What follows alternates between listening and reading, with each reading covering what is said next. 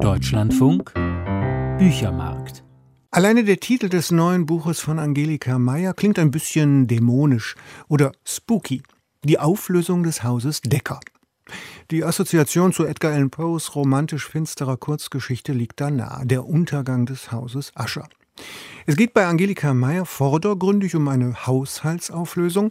Hintergründig treten natürlich Gestalten und Geschichten zutage, die man nicht auflösen kann, nicht vergessen oder abschaffen. Eine Auflösung ist eben immer auch eine Beschwörung des Vergangenen. In Angelika Meyers Roman führt das zu einer neuen Identität. Hintersinnig und klug sei das, meint Enno Stahl über diesen Roman. Etwas anachronistisch mutet das Setting schon an, das den Lesern in Angelika Meyers Roman Die Auflösung des Hauses Decker begegnet. Eine alte Villa im Ruhrgebiet, verstaubt, vollgestopft mit Büchern, Kunstwerken und afrikanischen Masken. Der verstorbene Besitzer dieses Hauses war Professor für Kunstgeschichte. Und seine Tochter Odra Decker, die mit der Auflösung dieses Hausstandes überfordert ist, engagiert einen gescheiterten Kunsthistoriker aus München, Josef von Hasi, um ihr behilflich zu sein. Von Hasi heißt eigentlich Fellner und stammt aus sehr bescheidenen Verhältnissen. Wie Odra an ihn geraten ist, erfährt man nicht. Er jedenfalls ist der Erzähler dieser Geschichte, und man merkt schon früh, dass hier so einiges nicht stimmt. Somit ist es durchaus ein Vorzeichen, wenn Josef sich gleich zu Beginn an der silbern schimmernden Ruhe ergötzt, um dann festzustellen, Erst als ich auf der anderen Uferseite weiterlief, stellte ich fest, dass der silbrige Schleier auf der Oberfläche des Wassers von lauter kleinen toten Fischen herrührte. Josef von Hasi ist ein unzuverlässiger Erzähler. Schon deshalb, weil ein ganzes Repertoire an Psychopharmaka und Schmerzmitteln sein Funktionieren im Alltag garantiert. Er geriert sich weitgehend freundlich und reserviert, doch überall lauern Abgründe und Idiosynkrasien. Damit passt er zu Odra Decker, die eine erfolglose Künstlerin und stark manisch-depressiv ist. Fast hätte man zur Tagesordnung übergehen können. Nur dass Odras allmittägliches Ich leg mich kurz hin, diesmal statt ein, zwei Stündchen, ganze drei Tage beanspruchte und ich schließlich aus Furcht, sie könnte verdursten, nach langem Anklopfen ihr Schlafzimmer ohne ihre Erlaubnis Hau ab, du dumme Sau!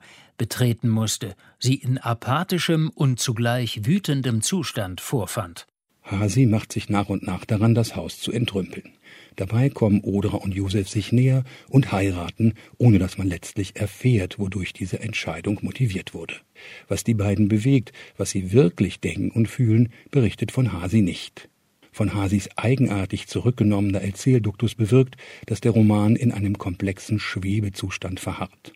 Es wird nur über die Oberfläche berichtet und die Erzählung ist wie die psychischen Zustände quasi pharmakologisch heruntergedimmt. Nach und nach erfährt man indes einiges über Odras und Josefs schwierige Familienverhältnisse, die für ihre psychischen Dispositionen verantwortlich sind. Sie leben in einem gefährlichen Schwebezustand. Symbolisch dafür entdeckt Josef im Keller der Villa ein riesiges Loch. Ich starrte ins goldbraune, sich im Dunkeln verlierende Erdreich hinein und begriff nicht, wie es sein konnte, dass ich dieses Loch und die teilnahmslos darunter am Boden liegenden Ziegelsteine nie zuvor bemerkt hatte. Überall im Haus gab es solche Stellen, von denen man sich schleunigst wegdrehen musste, als sähe man sie nicht, sonst konnte einen die Wahnvorstellung befallen, das Haus werde binnen weniger Wochen einstürzen und es sei höchste Zeit, sich in Sicherheit zu bringen. Meyers Stil wirkt auf den ersten Blick etwas altmodisch und langsam. Aber die Erzählung bedarf genau dieses Tons, um die Atmosphäre des modrig verfallenen, in Auflösung begriffenen fühlbar zu machen. Überall zwischen den ruhigen und in scheinbarem Gleichmaß dahinfließenden Sätzen lugen Brüche und Widersprüche hervor.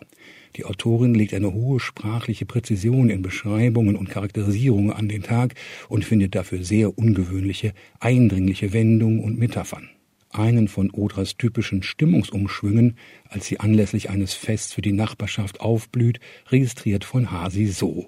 Ein wenig entrückt folgte ich mit den Augen ihren schönen fließenden Bewegungen. Ungläubig bezaubert angesichts ihrer Verwandlung, ja ihrer Metamorphose, von dem fahlkranken Wesen, das noch vor zwei Wochen katatonisch bewegungsunfähig wie eine fossilierte Larve, unerreichbar für jeden Zuspruch, jede Geste, ob zartfühlend oder wütend, gewaltandrohend, ins Leere starrend auf der Fernsehpritsche gelegen hatte, in diese schwerelose Frühlingsbotin.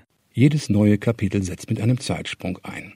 Meist ist dazwischen durchaus Bedeutsames geschehen, etwa die Hochzeit oder eine an Odras Ängsten gescheiterte Reise, was sich dann allenfalls in Rückblicken vage erschließt. Dies ist eine gekonnt geübte Technik Meyers, die Spannung erzeugt. Wie die Geschichte endet, soll hier nicht verraten werden. Jedenfalls nicht tragisch. Die Auflösung des Hauses Decker gelingt letztendlich, die Villa wird verkauft. Man richtet sich in München neu ein. Doch auch Odras Identität hat sich damit zum Teil aufgelöst. Fraglich bleibt, ob das gut für sie ist oder schlecht. Alles in allem ein sehr lesenswertes Buch, vergnüglich, hintergründig und geistreich. Das war Angelika Meyers Roman Das Haus Decker, die Auflösung des Hauses, Edition Diaphanes. Und das hat Inno Stahl besprochen.